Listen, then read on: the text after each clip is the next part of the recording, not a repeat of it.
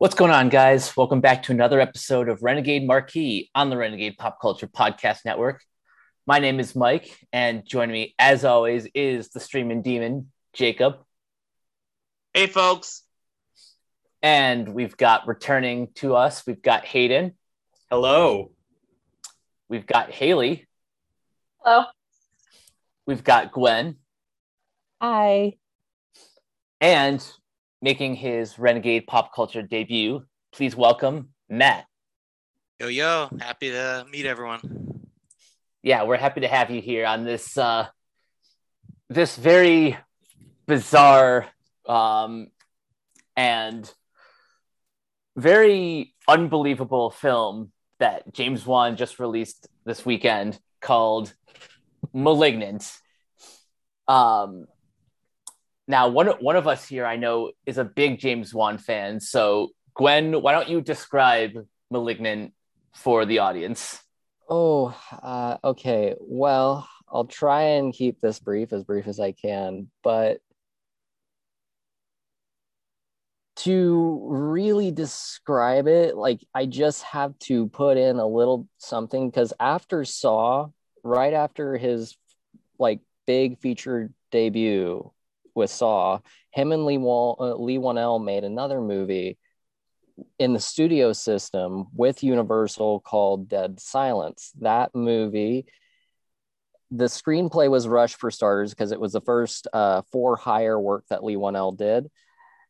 And also, um, the studio did not really know what the movie was. They just gave them the money and let them make the movie.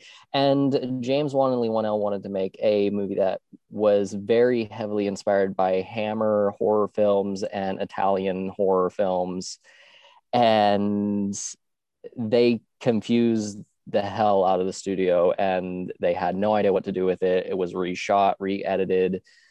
And we ended up just getting kind of like the first big jump for James Wan into his love of these types of films, these very campy, you know, horror films that just are not serious at all.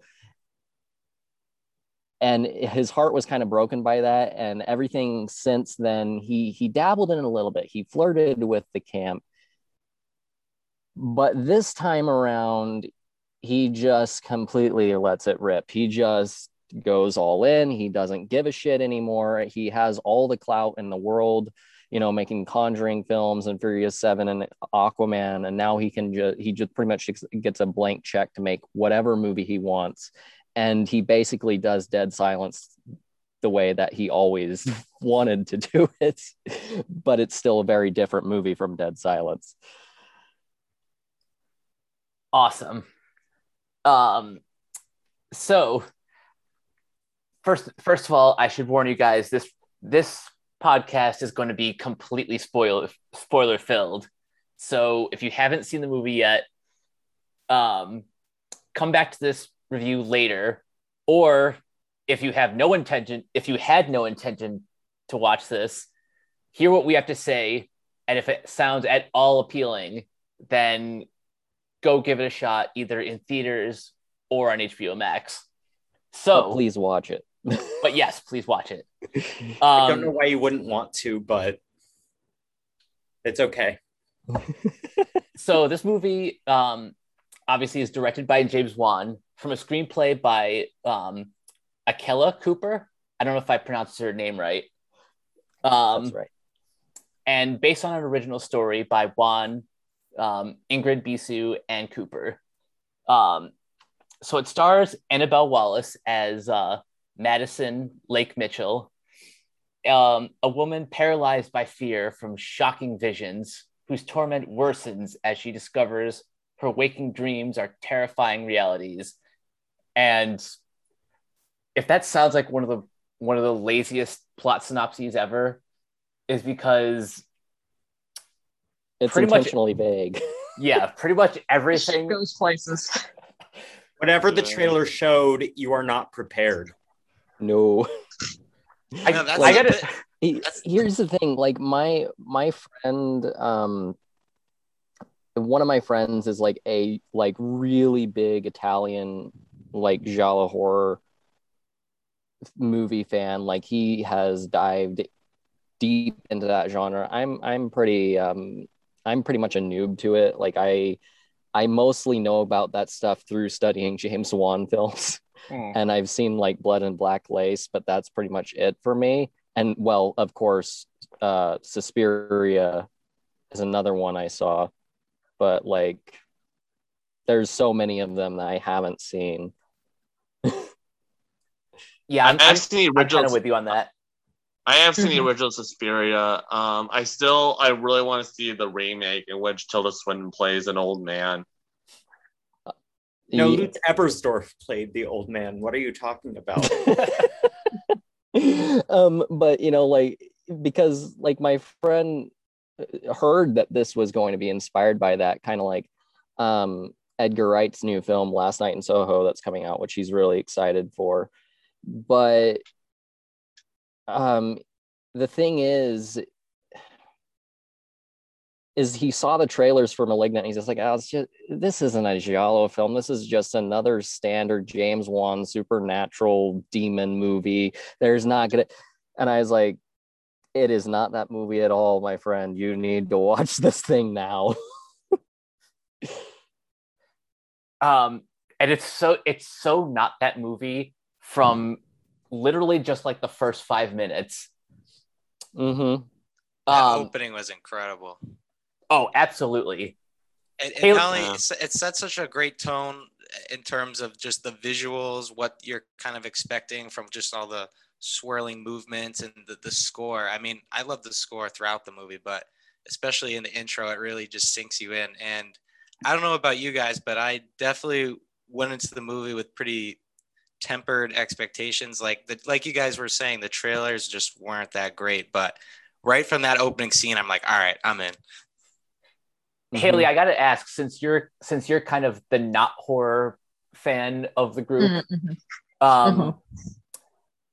fir- first of all i gotta ask um what what was it that finally inspired you to to seek this one out So, yeah, I'm not a big horror person, and a huge, a huge part of that is just the idea of going to a movie theater and being assaulted with just really intense imagery while violins are shrieking over very loud speakers sounds like a night straight out of hell to me. And that's like what a lot of, and I don't want to ge- generalize a whole genre because there are horror movies I like, but I feel like the more modern ones when even when i find one interesting and i go see it it tends to kind of devolve into that. So it's just Mm. not a genre i generally go to. It's i find horror movies more anxiety inducing and that's what they're supposed to do but it's not something i enjoy doing. It's like Yeah, uh, i could could set out my could set off my anxiety any number of ways that is more enjoyable than this. But um one of the things was that i i heard that this was not going to be in the I heard that this was not in the normal paranormal mode that a lot of horror movies have been in recently, that it was going to be a little more splattery, a little more pulpy, a little more like a 70s horror movie, which is the kind like a not like a chopping mall because that movie's terrible, but like in those kind those kinds of like straight to video video nasty type things. And I'm like, okay, I'm kind of into that. That sounds fun. And then someone told me the twist was killer. And I was like, well, at the very least, I want to know what the twist is. And holy shit. I I really enjoyed this. I had a lot of fun with this. Um, and I think part of it is for a horror movie, it's a hell of a it's a hell of an action movie for a horror movie. And I think that's part of Yeah. what makes it really I think that makes it a lot more accessible than you know Saw 12 or whatnot. And I really liked the first Saw movie. is very that's that's one of the all-time greats, I think. And and Wan is very good at ratcheting up tension without using the shorthands of the genre. So it's like the music in this is extremely impressive. Like a real really well done score. Oh, but yeah. he's really good at ratcheting up tension without making it unbearable and with the, and without it being kind of cliched. So I think that makes it a really that helps make it a really enjoyable ride.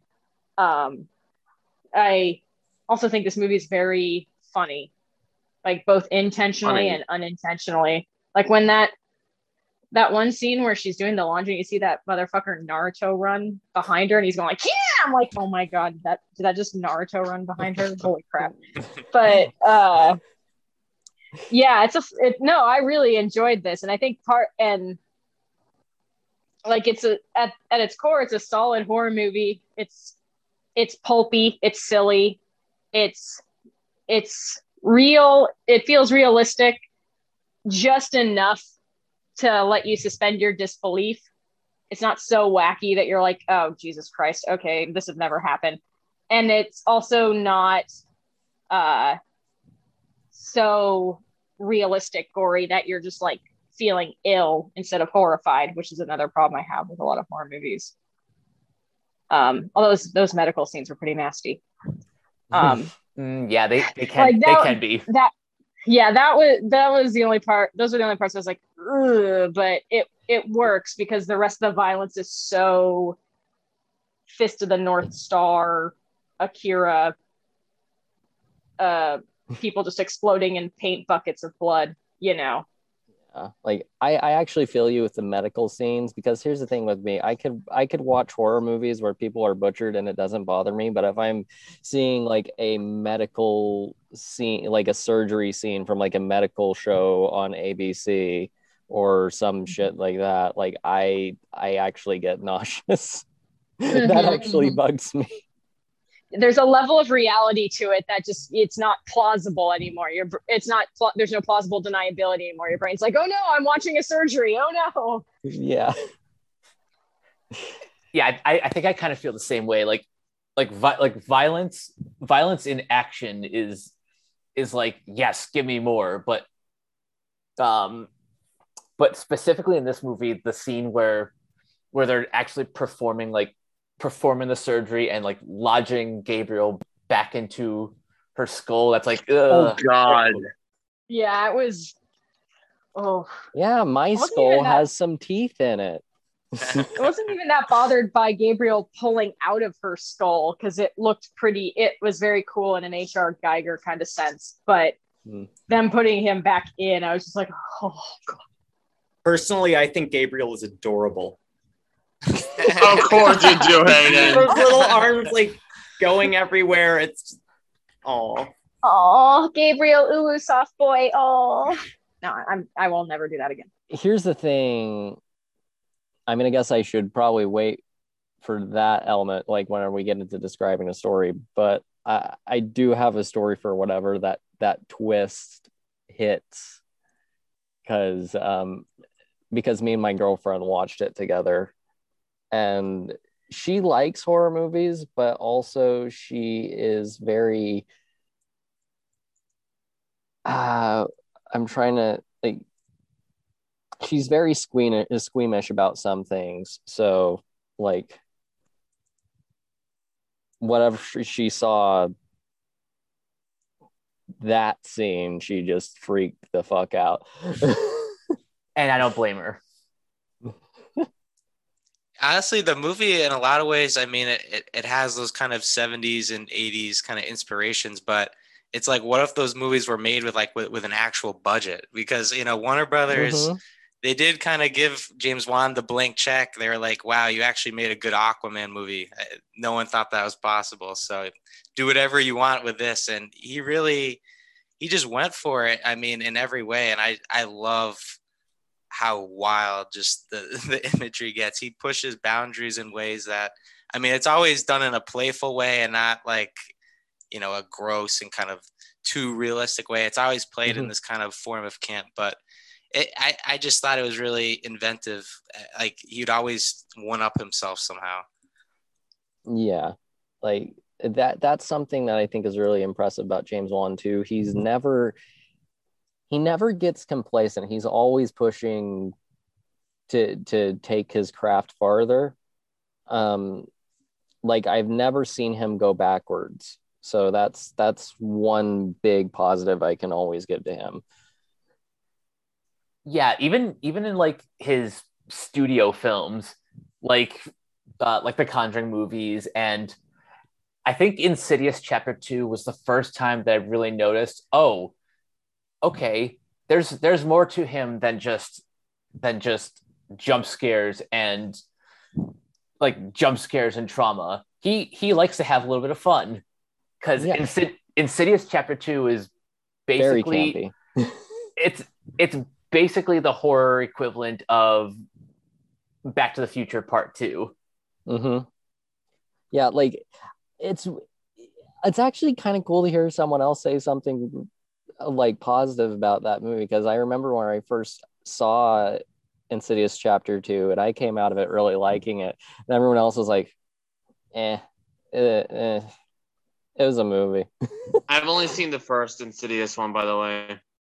Oh, Yeah. dude, you you got to check out Chapter Two. Um, I don't I don't want to say it's my it's my favorite of the Insidious franchise, but considering how much I love Back to the Future, I I just have a soft spot for it. Yeah, it's it's pretty interesting with how Um, they use the further in new ways. With I no take it- context for that franchise, that was a hell of a sentence. I've never seen an Insidious movie and being like, well, Back to the Future, you know. Okay, I'm gonna go watch that now. Um, going from um that to like and the Conjuring, uh, that wasn't very playful though, was it? That was more of a straightforward drama, wouldn't you say, Gwen? The first one Um, the first one takes itself a little bit more. Yeah, but uh, there wasn't as much um tongue in cheekness in that one. I mean, there there is um oh shit, I don't know what's wrong with my internet here. One minute. Okay, I'm back. But like I think the, like there there is comedy in the first Conjuring film, like the, like kind of tongue in cheek comedy, like the part whenever um Ed Warren picks up that giant camera and is like, it's so light. like just making a jab at how old cameras are just these massive things.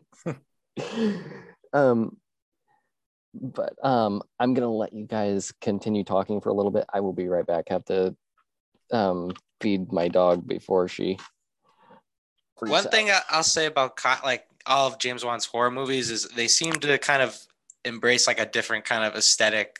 Like the Saw movies are very much in like kind of the grotesque. The you know this movie is more in like the kind of campy giallo like you know slasher kind of in that mold, and then the Conjuring movies are in the the haunted house kind of sphere. So like he's shown he can do every kind of quadrant of horror which most directors they kind of they have their style in horror but they kind of stick to that through a, a lot of movies And I think at the same time, he implements his own style in all these different types in a way that's really unique, and you can definitely see his foot, his fingerprints all over. And I Yeah. think it's really fascinating to see from him. I, I thought it was cool he said that um he like even as he directs movies like aquaman fast and furious he's like you can never he said this in an interview you can never take the the horror fan out of me like that those influences are like kind of ever present in his movies which is which is really cool to see Yeah, Aqua, even Aquaman kind of has that tongue in cheek horror because it has this giant Leviathan monster voiced by freaking Julie Andrews. Yep. Yeah, Mary Poppins voices like like Cthulhu. yeah like like like like matt said there's um there's a little bit of horror in all of his movies um in in furious 7 he pretty much frames jason statham as like a slasher villain um when he's first introduced um and it's kind of it's kind of funny how he go he goes from from a furious 7 to aquaman to malignant which does kind of become an action film towards the you know towards the third act of the film which we'll get to we'll get to in a little bit for now though i just want to talk about some of the performances um what did you guys think of um Annabelle Wallis as our main protagonist. She was great. Yeah, I mean the acting, a lot of the acting in the movie is very, you know, campy and kind of over delivered. But I thought she was actually like probably like kind of the sturdy, kind of dramatic center that the movie needed. Like, I, I mean, the movie doesn't take its story necessarily super seriously, but it's good to have kind of a foundation of like emotional stakes to kind of invest the audience. So I, I hadn't been a big fan of her in other movies. I remember she was in the Mummy movie with Tom Cruise, which just all around didn't work. But I thought she was really good here. I I don't necessarily blame her for that movie. Just just kind of the movie itself was was like lackluster. That's definitely Rest true. in peace, Dark Universe. We miss you.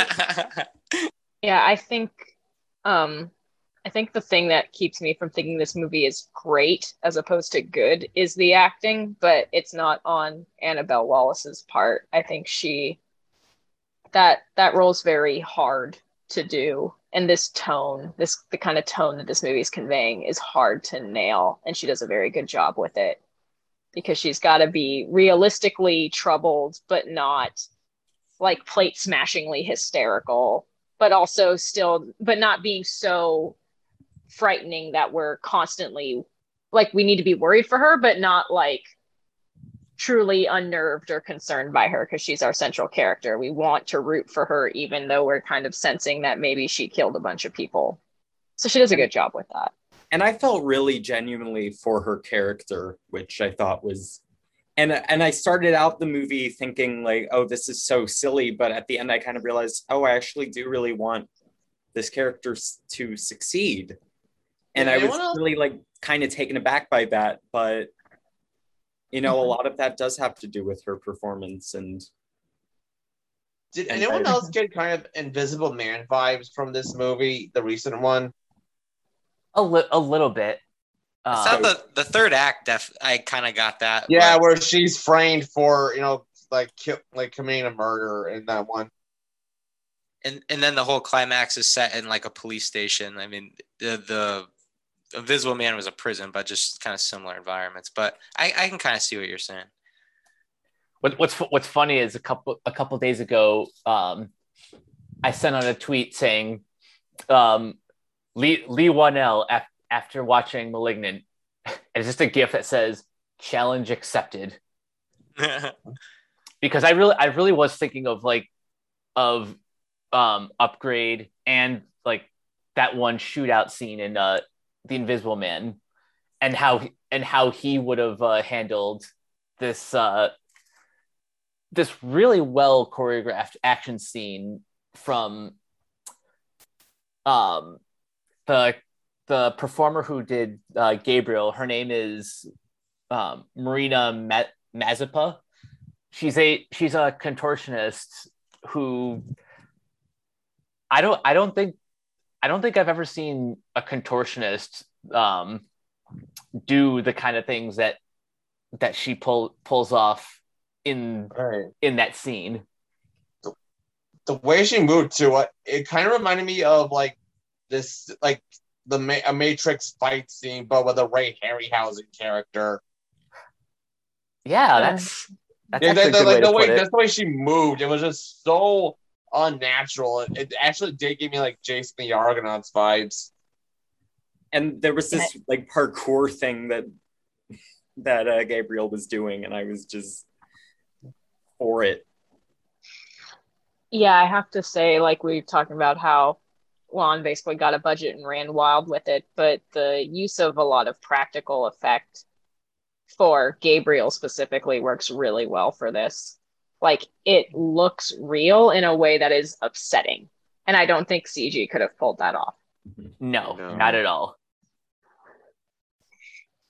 I think that's kind of like one of the traits of that if you're an aspiring horror director in the 2010s, um, you or 2020s, you have to ha- use practical effects now.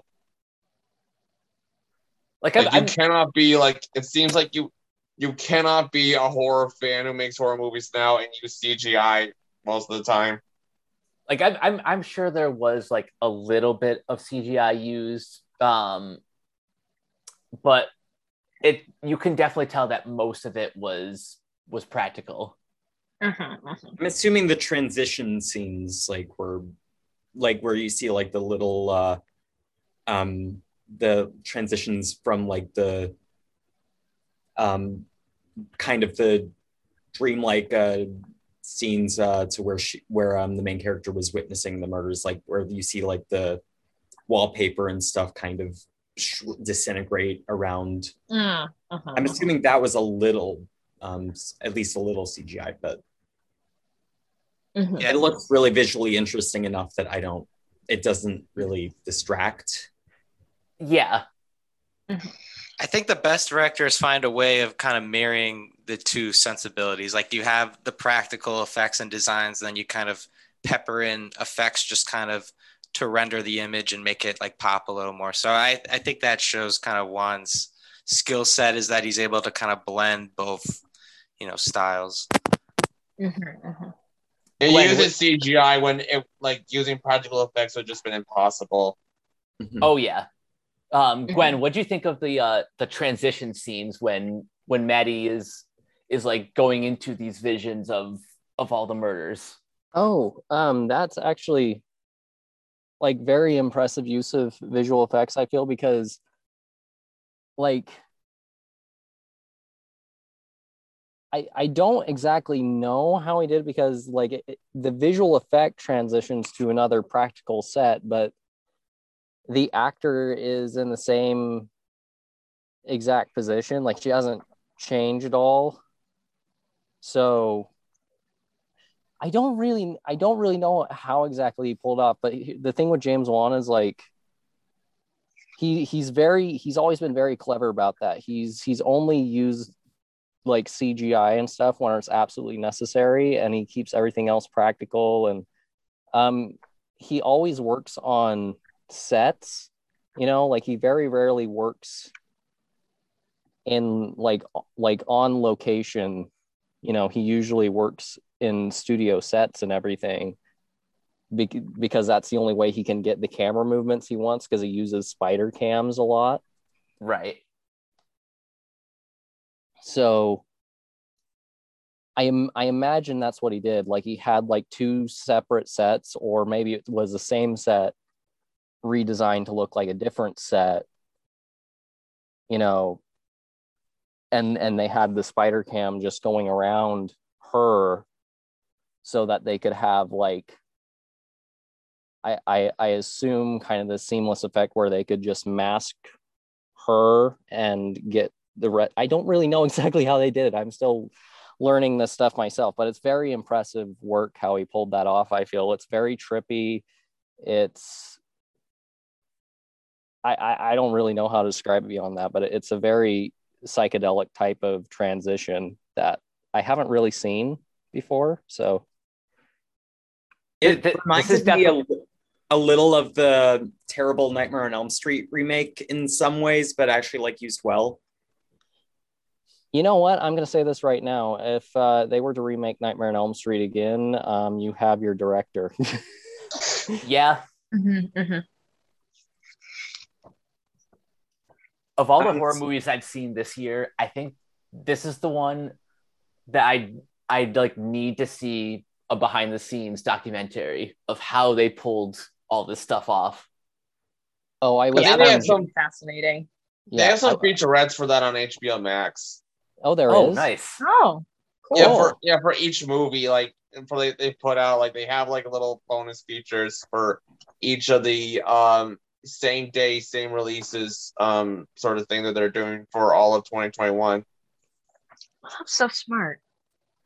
Yeah, Yeah. I I was telling Jenny, I was like, if they do not have like a like commentary, like a director's commentary on this Blu-ray, they have failed. Yeah, Mhm, Seriously. yeah. mhm, mhm. Um, we were talking about uh, performances earlier. I just want to bring up that is McKenna Grace ever going to be out of a job where she plays a younger version of the protagonist? Nope. that, that that that will be on her resume forever. How But- but- old but she's- is she? Uh, she's got to be qu- she's got to be in her teens now. Um, Um, Okay. She is 15. I feel like she's been around a lot longer than that, but that's yeah, yeah, I agree. Like how how she began acting professionally at the age of six. Um, Jesus. and I think one of her first roles was um, on a Disney XD sitcom called Crash and Bernstein. like I know she played the young Okay, version of Sabrina. I thought that that show was a lot older than it was. She's been young Sabrina Spellman, young Emma Swan on Once Upon a Time, young Tonya Harding, young Theodora Kane on The Haunting of Hill House, um, young Carol Danvers in Captain Marvel, um, and now this. And also young Daphne and Scoob. Oh, that's right. Oh my god. Uh, It's almost like they cast her for that exclusively as a meme. Yeah. It's I like wouldn't put it John past Bean them because always that movie basically was meme central. So McKenna's not available. The whole movie's canceled now. I, I love how on Wikipedia, like one of the paragraphs starts with Grace's career has mostly consisted of portraying the younger, the young version of older characters. well, If it ain't broke, don't fix it. status. But honestly, I think, I think a lot of these performances, um, I I was a big fan of a lot of these performances. One one in particular that I was kind of surprised, um, just to see her on screen again was Susanna Thompson, who played um, the mother Oh yeah. Mm. Yeah, she was really great. Um, Is she? and- yes. If you if you don't if you don't know who she is, um, that was Moira Queen on Arrow, and this is the first time I've seen her on screen in like maybe just under a decade. Because I don't I don't I don't know what else she's been in outside of Arrow, so it was it was just a nice a nice surprise to see her again. And also, I don't think we could go without mentioning uh, Marina. I believe her name is Mazepa. She is the one that did the physical performance for Gabriel because she is a contortionist dancer. Yep. And boy, the stuff that she does in this movie is really Yeah, she's- fascinating. yeah, she's far and away the standout. Um, the thing I, the only thing I want to say is that about this movie that I would say is slightly negative is that everybody playing a cop or a cop adjacent in this movie was horrible. Like just on an acting level, like I get there's a level of camp to this movie, but they were so bad that I truly thought the twist was going to be that this whole universe was a CSI type show and Annabelle Wallis was hallucinating the murders they were acting out. That was not the case, and probably for the better. That would have been a terrible twist. But yeah, I was definite. Every time I went to the cops and they were quipping at each other, I was like, please, But, like, God, just I- take I- us back to what we wanted. I've always felt that was intentional because even all the way back at Saw, the detectives in that movie are just like uh, th- they're CSI characters. It- they- like they always have been. I it has to be entirely intentional on his part that that cops in his movies always act like that.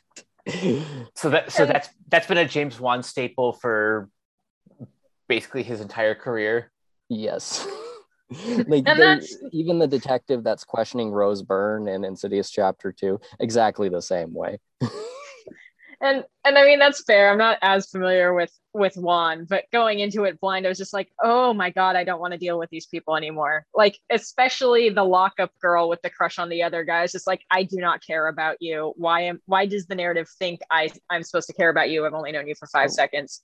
That's I was just like I was very much like ready to move on from that. wow that is actually some, like me and jenny whenever we got to that one scene with her like she was barely in the movie and then whenever it gets to the one scene where she could actually be in danger like both of us were holding our breath like we barely know this woman but we don't want her to die she seems nice I mean, I will I will be fair. I also I didn't want her to die for sure. That scene was very tense and well done. I just thought she was annoying.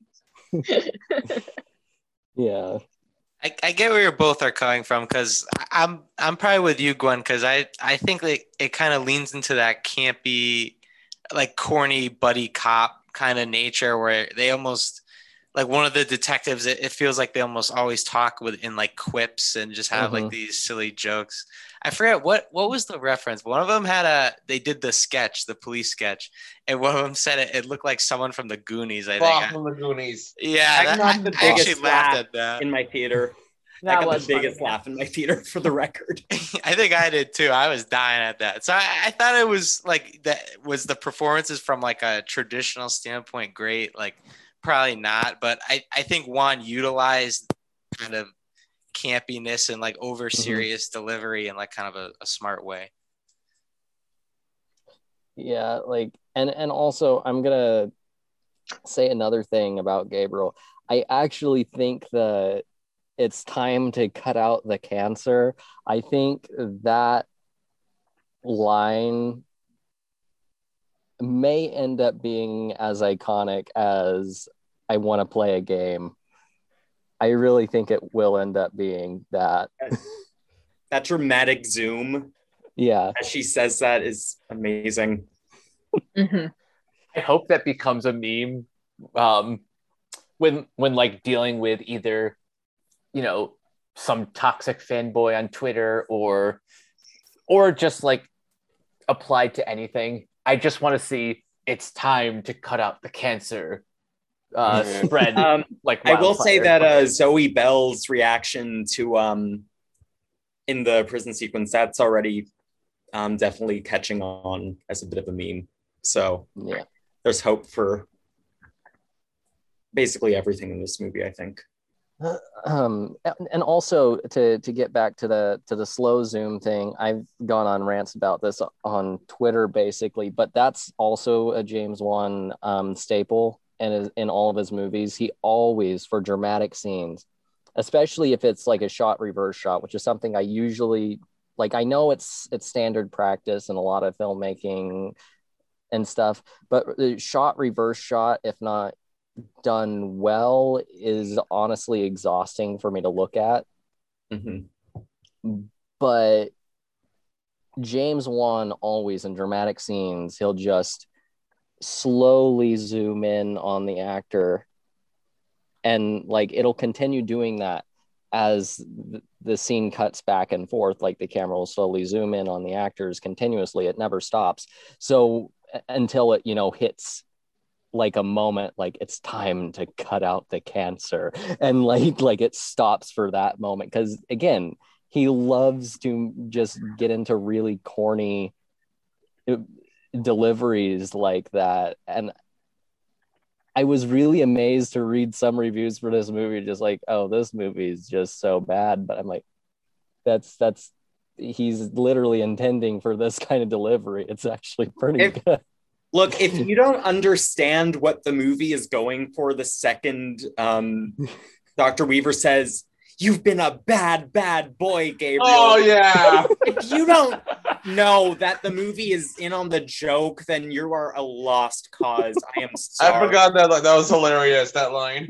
Hell, before that, like the I think the very first scene after the the New Line logo is a shot of the Mhm. is it is that the is that the Simion Hospital Tower? I I think so. Yeah, it's like right on the cli- on the edge of a cliff. Yeah, like Why would you have a children's hospital on the edge of a cliff?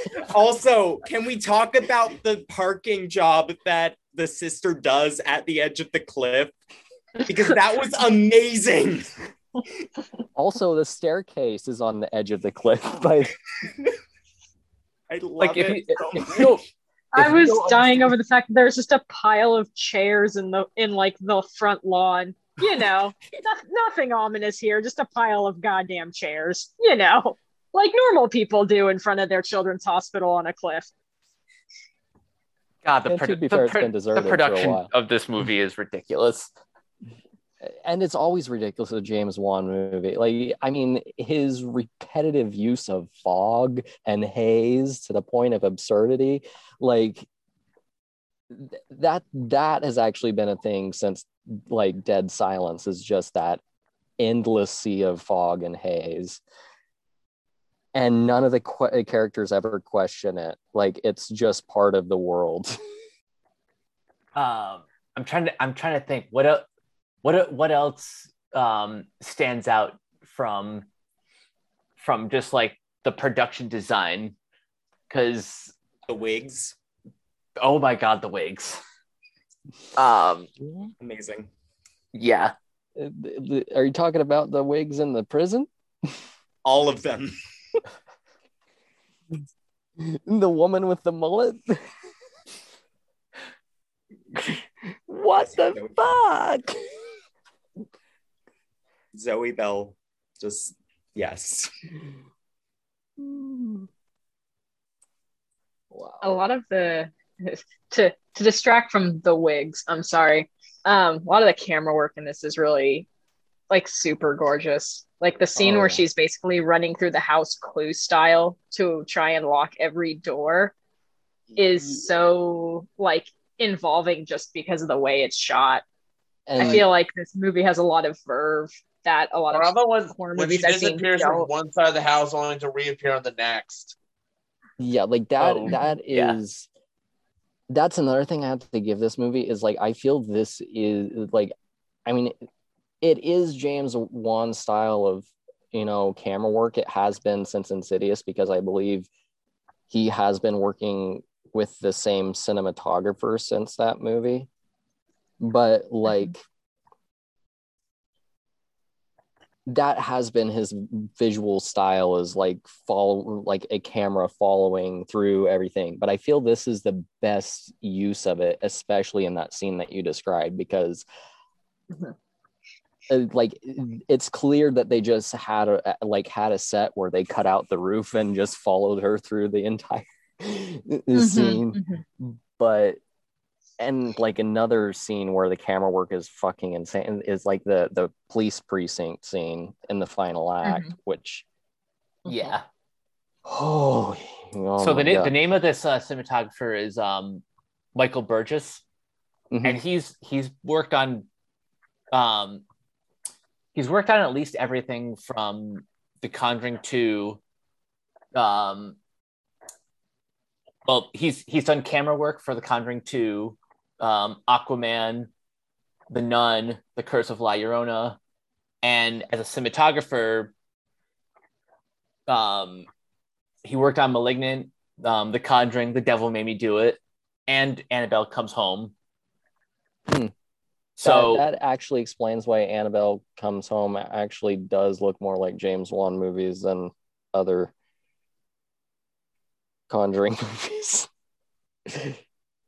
Yeah this is this is clearly someone who who Wan um who Wan likes to collaborate with quite frequently mm-hmm.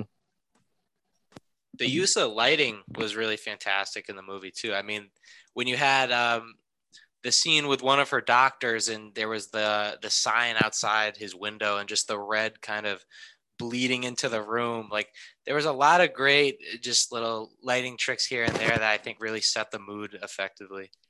Yeah, absolutely. Um, but ah, God, like, like, like, uh, um, I don't remember which one, uh, which one of you said in the conversation uh, that it, it's mm, like the most action horror movie. Which one of you said that? I feel i Um, think that might have been me yeah Okay, yeah. You you're right because like there like there's like an extended chase sequence in the movie, like halfway through the movie, which kind of shocked like it kind of gave me flashbacks to Saw a little bit whenever they they um Donald Glover and his partner end up um finding John Kramer and are like chasing him down in his labyrinth. And Mhm. it, and I was like, no, dude, stop chasing Gabriel. He's gonna kill you. Stop chasing him. You're getting gonna get freaking shotguns in the face, and it's not good. Like I like I just I was having basically PTSD from Saw. I was like, stop following him. but thankfully, thankfully he made it through. But it was just like, oh god, he's gonna die. but it- God, like Gabriel's just like just like jumping around walls like Spider-Man. He knows kung fu. Like, wha- how?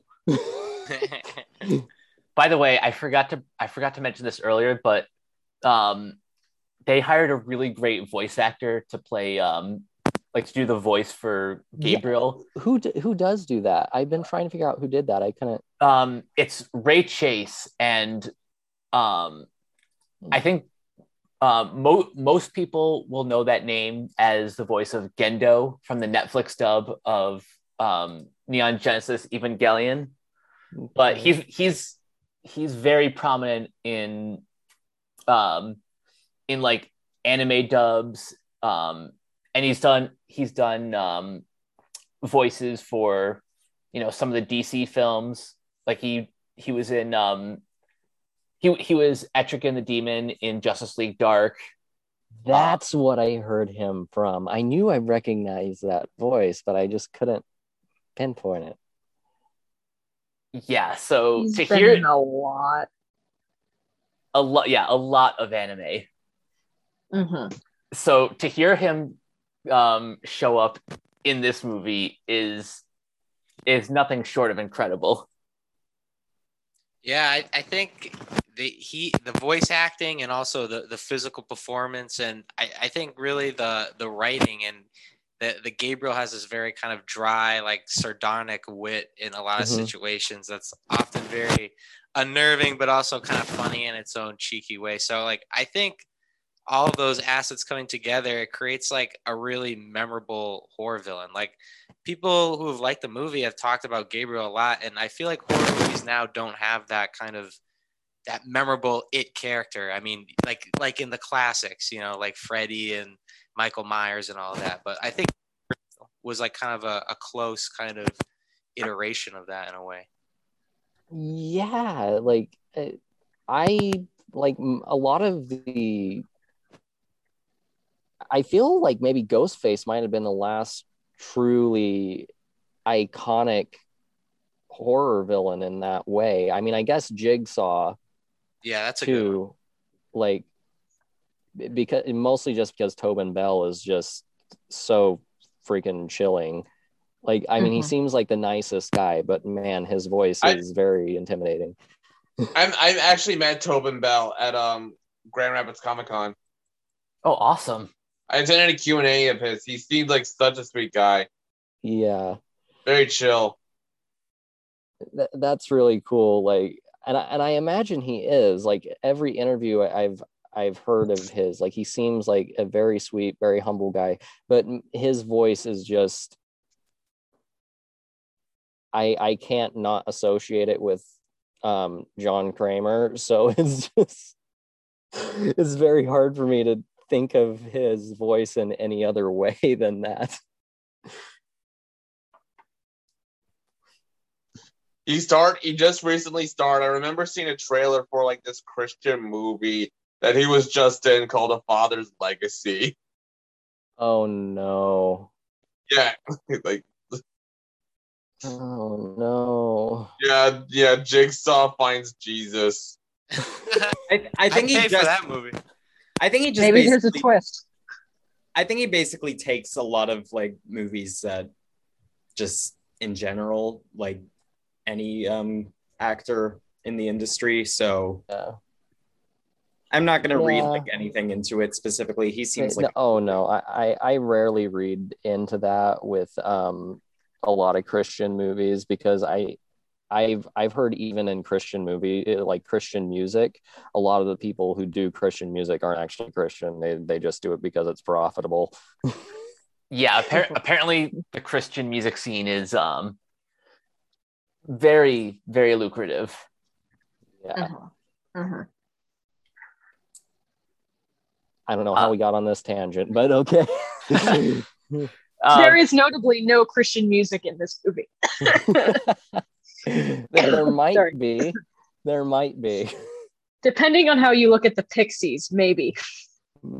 Yeah. That was a joke. That was an abs. That was definitely a joke. I don't. although speaking speaking speaking of the music, um, I, I do kind of have to ask which um which which use of of pop music into the score do you think worked better this or um i got five on it from jordan peele's us because i think i think both kind of have like that that same sort of energy I here's the thing. Um, the Where is My Mind one in this movie, I feel is just James Wan being really cheeky with the audience, just like, let's see if you can guess the twist of this movie just by this little cue here. Um, which it went right over my head, honestly. because I wasn't paying attention to that. I was just too invested in the story. But I feel like um, I've got five on it, and Us was just more chilling. You know, j- Yeah. just in the execute. Like, I mean, Us is also a very campy movie, but it it just it's just inherently more chilling with Lupita Nyong'o's performance to go with that track. I'm So- I'm gonna be honest. Um, the difference is I didn't really know. I wasn't as familiar with I Got Five on it before Us came out, um, because I have my um, blind spots and. Uh, but like, where is my mind? I I recognized and I was like, is that where is my mind? And then I just went and I waited after the credits specifically just to see Just to con- um, just to it confirm. credited, and it was, and I was like, okay, I, I was I was right. Yeah, think I feel proud of myself. Yeah, and also I'm just gonna say this right now. This is the actually the first time since Fight Club that this kind of twist has worked for me. And it's specifically because of how James Wan took it and went about it in such a fresh and unique way that is honestly so deranged that I'm honestly shocked he even got away with it. I think I think the reason wh- why this works is kind of what we talked about earlier. Um, the like the movie, like the movie as a whole, is pretty definitively camp, but Mhm. He takes mm-hmm. he takes certain characters seriously. Like oh, always. like you like you you need that one emotional anchor, and that's exactly who Maddie is. Maddie, Maddie in the relationship with her sister specifically. That's the mo- that's the whole emotional anchor of the movie. Yep. I, I I read an interview where Wan describes this as the horror version of Frozen, and now I Oh. I can't I That that is I can't. I can't uncompare it anymore. Like It- it, w- and it's actually better than Frozen in my I'm with you there. Mhm. So is Gabriel Olaf? yes, Uh, Gabriel's Olaf. I mean, he is uh, Elsa's imaginary friend made real. But does he like warm hugs? Yes, he does. it- I well, I mean, it seemed like he wanted a warm hug from his mom at first until he decided, oh, I'm just gonna suffocate you with a pillow. but uh, like, like that was actually one thing at that ending that actually surprised me is like he kind of hesitated, whatever she asked for forgiveness. Like he just stopped and was like, do I really want to kill her? and it kind of made me think like like Gabriel's almost just like this sad little boy that feels rejected because then it actually reminded me at the beginning of the movie where the um where the surgeon is like he wants to go home Mhm. and it's just like oh shit. Like james wan actually is giving gabriel this sadistic murderous psychopath that just is absolutely relentless. He actually gives him his own emotional center where he's he's just like this sad kid who was left behind by his mother and just lets that resentment eat him up and just turn him into this monster. So I thought that, that was really interesting. Yeah, I think. we're- Oh, you oh, go ahead. go ahead. No, go ahead. I was I agree with your point a lot, uh, Gwen, because I think part of what makes like kind of a lot of great villains a villain is like there's this outward menace to them, but then there's like an insecurity at, at their center, or just kind of in this case it was, of the character, it was very much their kind of youth and just kind of the being disconnected and kind of the heartbreak of the character. So I think it's good to have that kind of like balancing factors. hmm And like I I I've kind of briefly mentioned on on Twitter, like this is like Gabriel is really ultimately a metaphor for uh, Madison's repressed trauma Oh from yeah. From her childhood. So you could say like it's really her like in in a more metaphorical sense it's really her acting out you know due to the the trauma of her biological mother just giving her up like I, f- I feel like and and also feeling abused by the doctors that like took care of her in a way Yeah, because don't wasn't, know. what wasn't she like? Um, she she was like eight when, um, when she was adopted. mm-hmm. I think nine. she I, I believe she was eight it could have been nine either One or i mean it's pretty close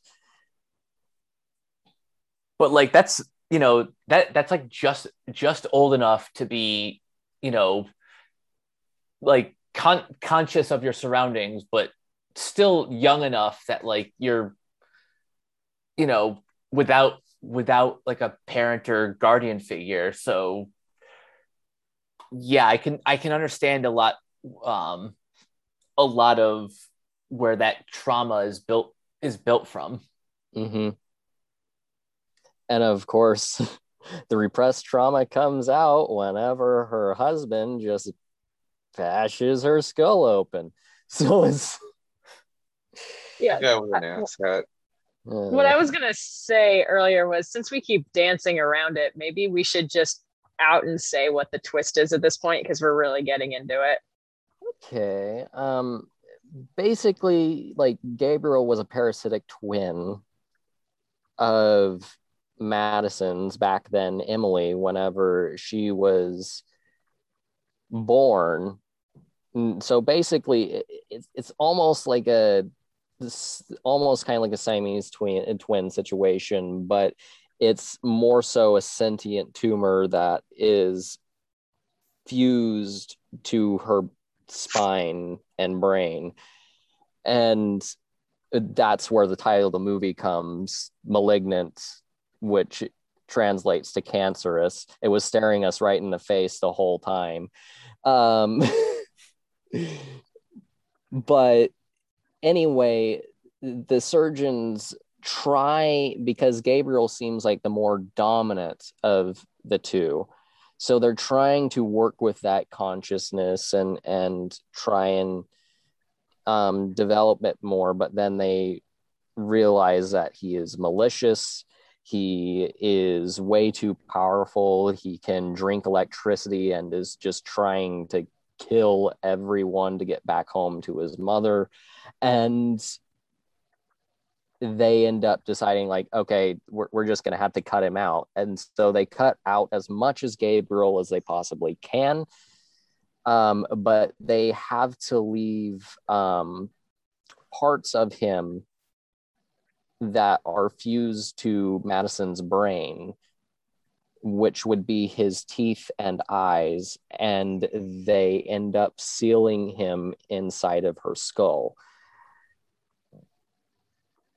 well, years later, her abusive husband, that she has had many miscarriages with, and he, of course, like an asshole, blames her for it. Um, he ends up throwing her head up against a wall and cracks her skull open and waking up Gabriel and starting this entire murder spree. And then, whenever the cops think that she has been the one committing all these murders and she is left alone with a bunch of basically 70s stereotypes, um, Basically, um, Gabriel comes out in the most gruesome way by his face protruding from the back of her skull, which ex- also explains why Gabriel's head is in exactly the opposite direction of his body. yeah, All of that, it is that right makes there. a lot of sense. like that was something throughout the entire movie. I was like, why are his body and head so mismatched? That was something like I noted, like with the hands, they managed to trick you a bit, but if you pay attention to his feet, that's where it really gives it away. It's like, why are his feet backwards? And then whenever that twist hits, I was like, oh, of course, that makes a lot of sense.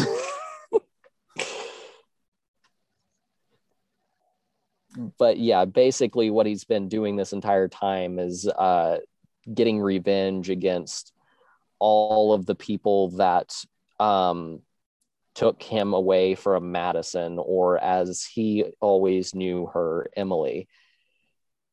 Basically, anyone that took her uh, took him away from his sister.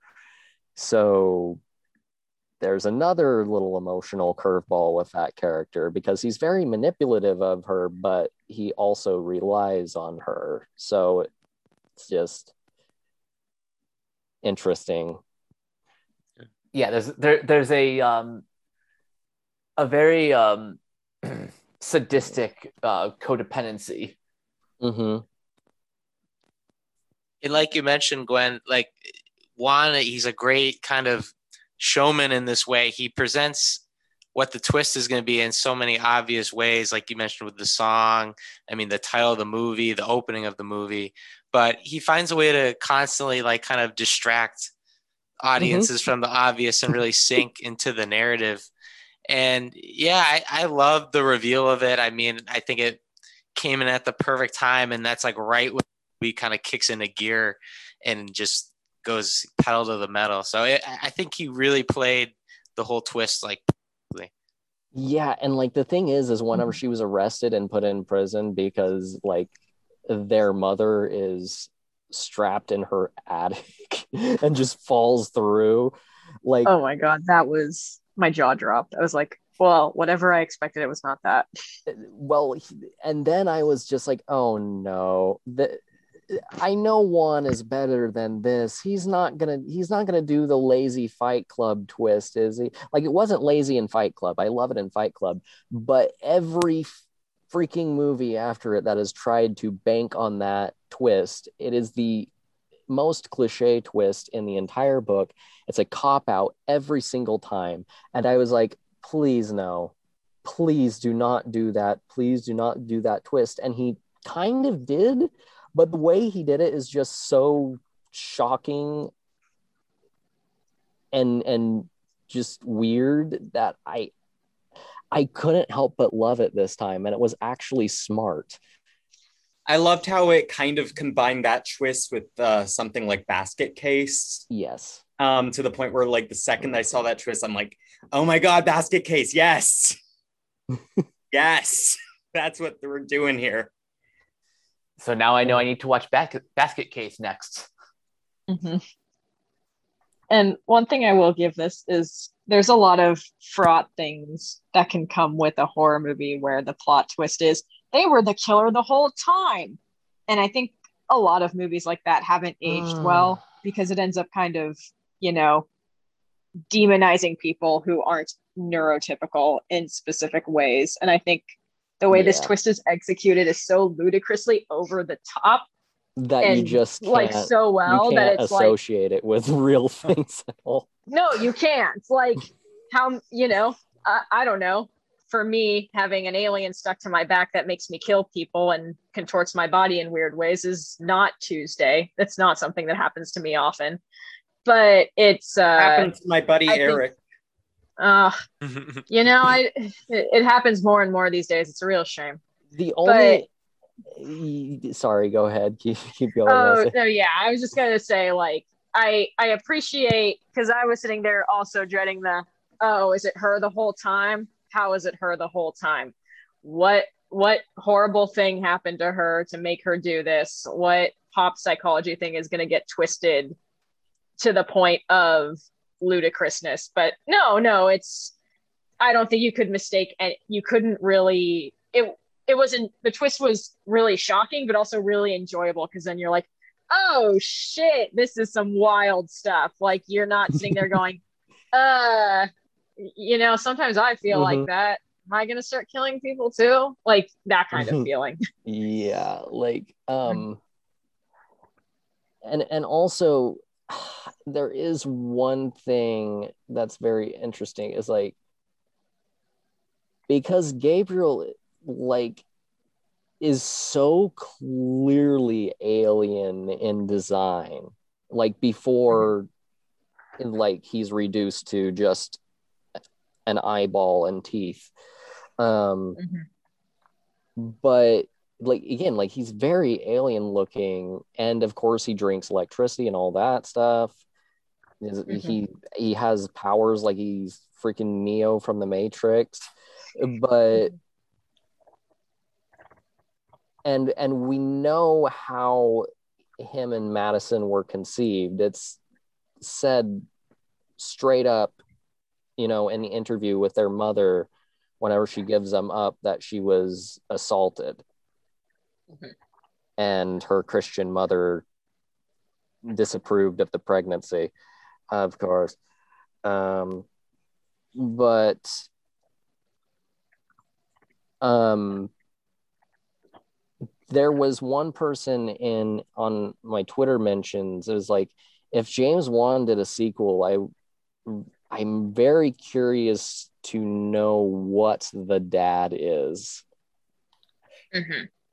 because Yeah, I was, I was I was gonna ask that next. Like, um, where where where do you go with with a sequel to this?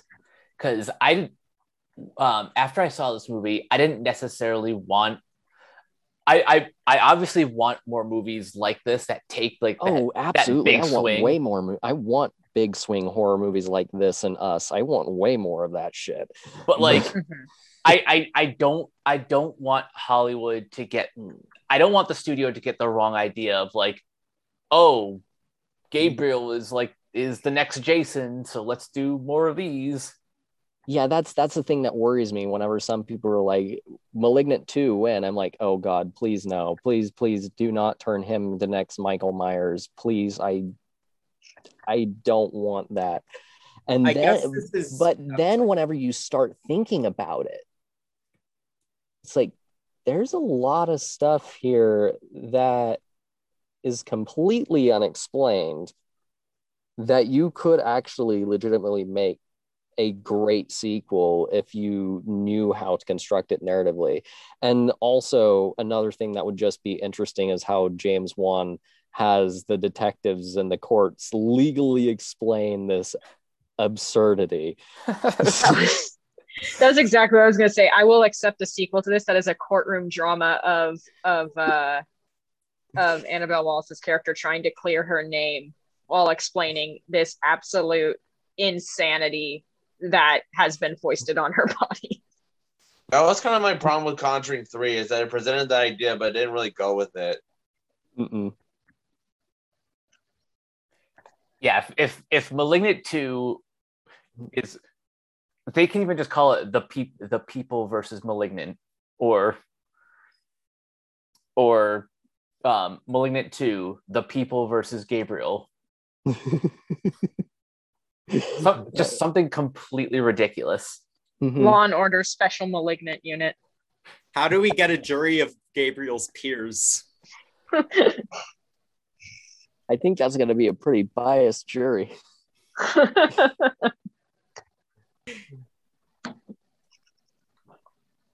Because who's going to side with the alien teeth and eye in a woman's brain? Seems like a job for unfrozen caveman lawyer, personally. a part of me I do want to say is happy, not happy, but relieved that it isn't doing amazingly at the box office with um so far um um I think I saw um 15 uh million like project um weekend or Uh, even less than that. yeah like 5 million Yeah, Um, but also, like, here's the thing. I don't think this movie would get as much attention on Twitter as it did had it not been on HBO Max because no one knew this movie was coming out until two months ago. I was the I was like one of the only people that was like, "Hey, there's a new James Wan movie coming out," and everyone on my Twitter was like, "Wait, what?"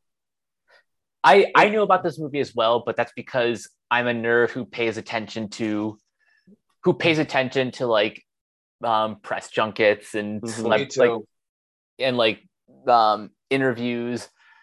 Um like James Wan has been talking about this movie ever since he did press for Annabelle Comes Home.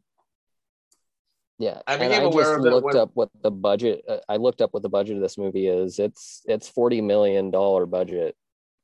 Yeah, that's that's that's not that's not nothing, but No, it's also it's it's it's bigger like- than you'd expect for most horror films today, but Exactly. it is, it Um, just- much lower than Aquaman. um quick clarification the 15 million is worldwide Yes. yeah, that's that's what I thought. that that's yeah yeah. Yeah. I've Um, heard To be- people. Oh, you go ahead. I was gonna say I'd be interested to see to hear the the HBO numbers though, because to me this feels like such a ideal you you rent this on impulse because the cover looks so badass kind of movies. Mhm. And a lot of the marketing did play into that. Like my Oh, the only marketing I saw for this movie was the poster, and I was like, ooh, Oh, the posters that have been wonderful. so cool. That's like one of I would love a copy of that to hang in my house. Like that is an awesome looking poster This- and it has that say and the the movie has that that kind like i was saying like video nasties like this is a thing i would have rented at blockbuster in my late I- teens and been like ooh look at this thing let's watch it like- at midnight or absolutely like like, had even the on like tv and like at like two in the morning like Mhm. Yeah.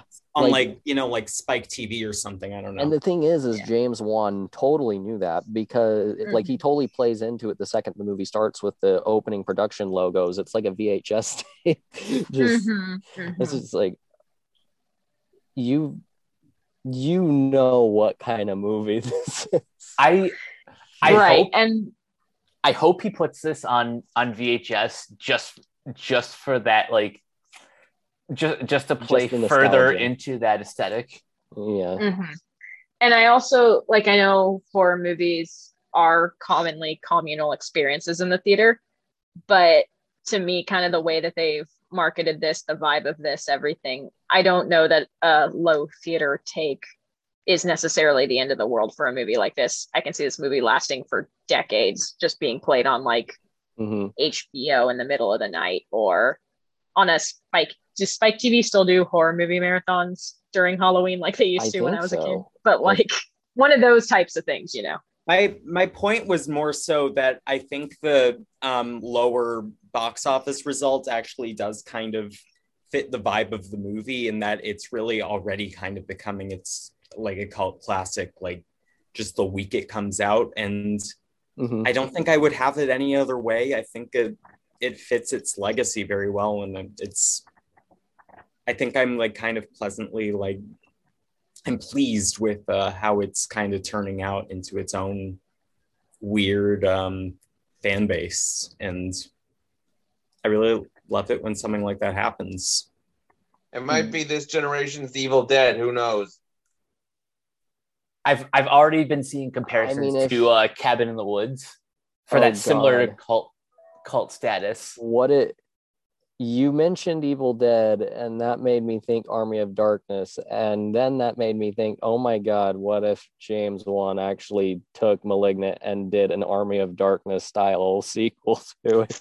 Oh my god. that would be great I'm like I'm also kind of picturing like it being more like kind of Venom in a way, just Annabelle Wallis arguing with Gabriel.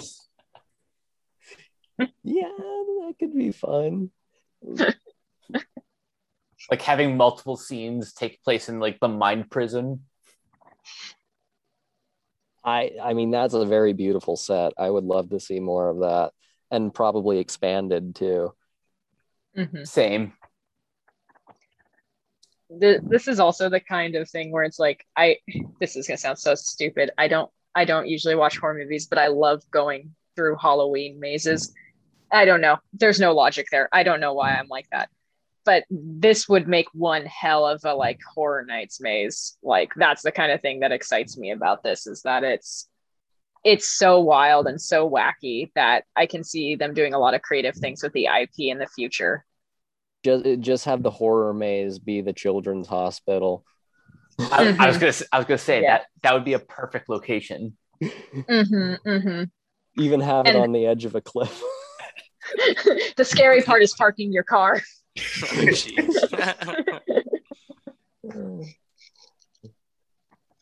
oh god. Uh, So it sounds it sounds like we're we're kind of winding down. Um, for fi- anyone have any final thoughts? Matt, I'll I'll start with you.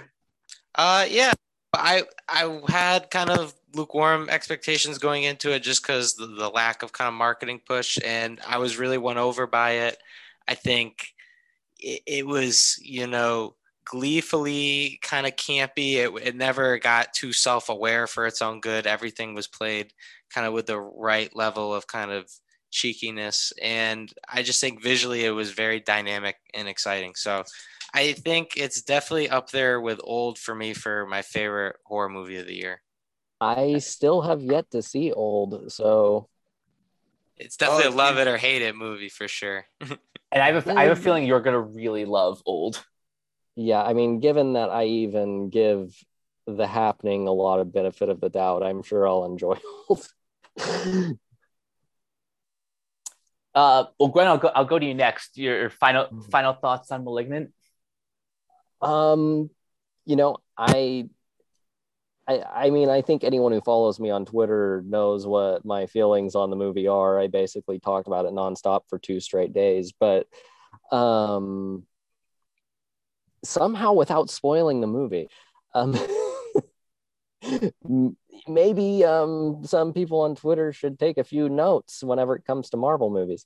But anyway, so getting that out of my head um it's really really good. I, I said like i feel it really is james wan honing in every um stylistic sensibility that he has um really perfected over the years. He's even subverted it many times in this movie. Um specifically like whenever you know like how he builds anticipation for his jump scares in movies and he very rarely does the jump scare in this movie while still building that anticipation and just totally threw me off. I was like oh there's going to be a jump scare wait what? There's not. Okay um um but like it's it's a very good movie and james wan is very playful with um his audiences that really understand the types of movies he makes and is really wanting to subvert their expectations with this one. It's like like um matt said it's very self-aware but not too self-aware to the point to where it's cringy. It's it's just it's it's very earnest as well.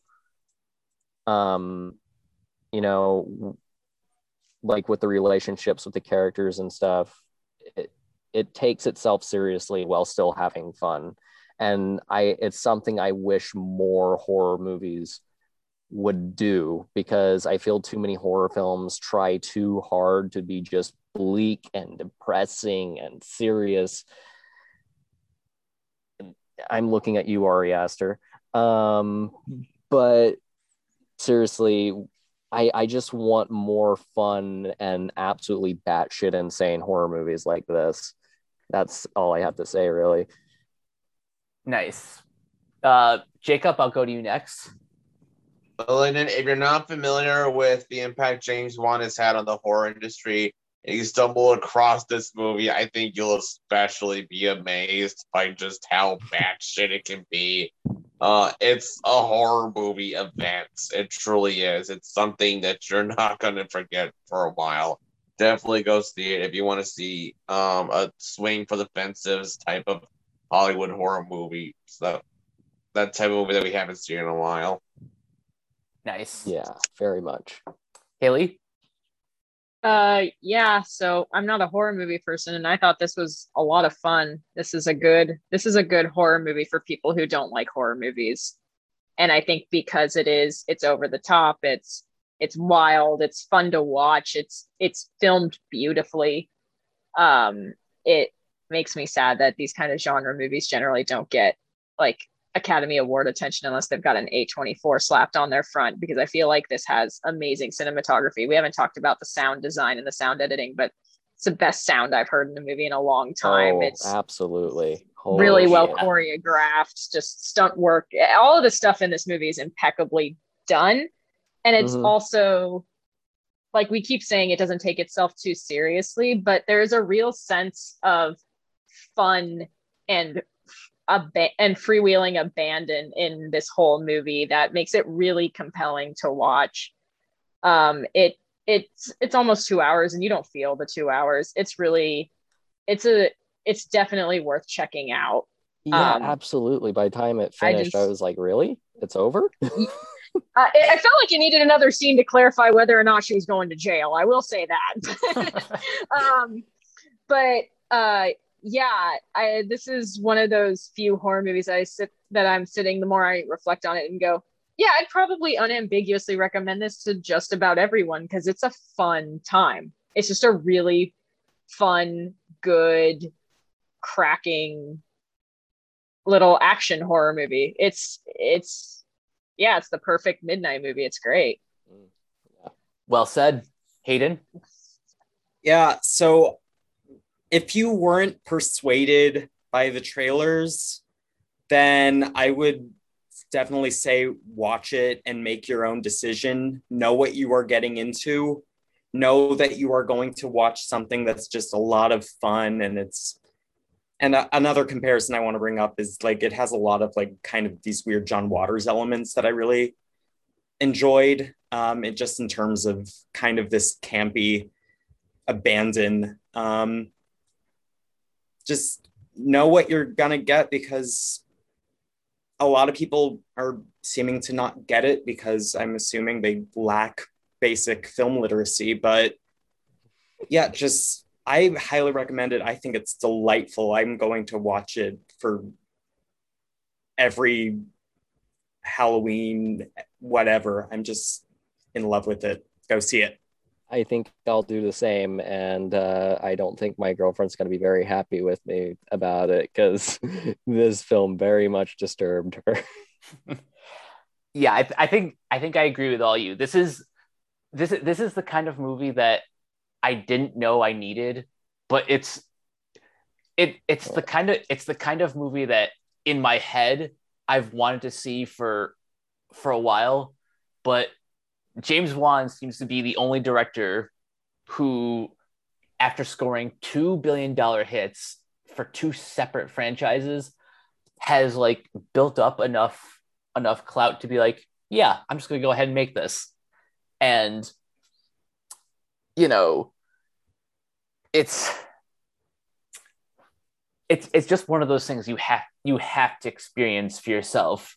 I could I could see this like um this movie being passed on as as a cult classic for for years. And yeah, I'll probably make this part of my uh my Halloween rotation as well. So um if you haven't seen this yet, um either go see it in theaters if you feel if you feel comfortable or you can watch it at home on HBO Max, but please please see this as soon as you can.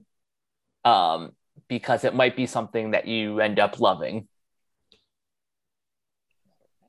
So before we before we get out of here, um, Matt, where can everyone find you online? You can check out my reviews at brwc.com. You can also just search my name on Rotten Tomatoes. Uh, right now, I'm covering the Toronto Film Festival, so just doing some di- uh, digital reviews for that, uh, among other things. Awesome. Gwen, where can everyone find you? Um, everyone can find me at Twitter. Um, well, on Twitter at Gwen Loves Movies. Um, I do have a YouTube channel as well, uh, Gwendolyn J Stone. I don't um, continuously upload um, because I am busy with a ton of different things at once, but occasionally I will put something on there. So, yeah, um, that's all I got. And Haley, where can people not find you? I'm actually the parasitic twin of some rando named Amy. No, I'm kidding. Uh, I'm not. I'm not anywhere. I'm in the Facebook group. Uh, annoy me underneath the whenever this is posted. But yeah, I'm I'm just here for fun.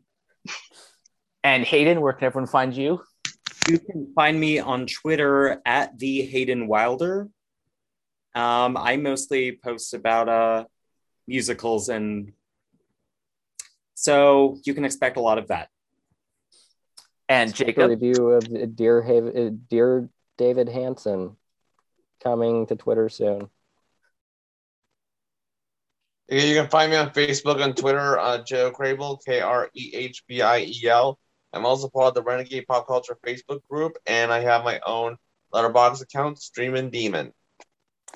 And you guys can find me on Twitter at Captain K42. You can check out my quick thoughts on letterboxd.com slash Coach K42.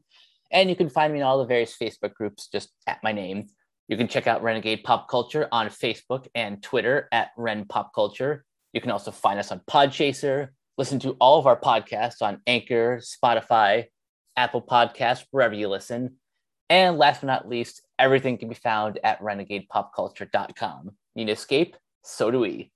That'll do it for this episode of Renegade Marquee. Thank you guys for joining, and we will catch you guys later. Peace out. Bye. Hey. Bye, everyone. Bye.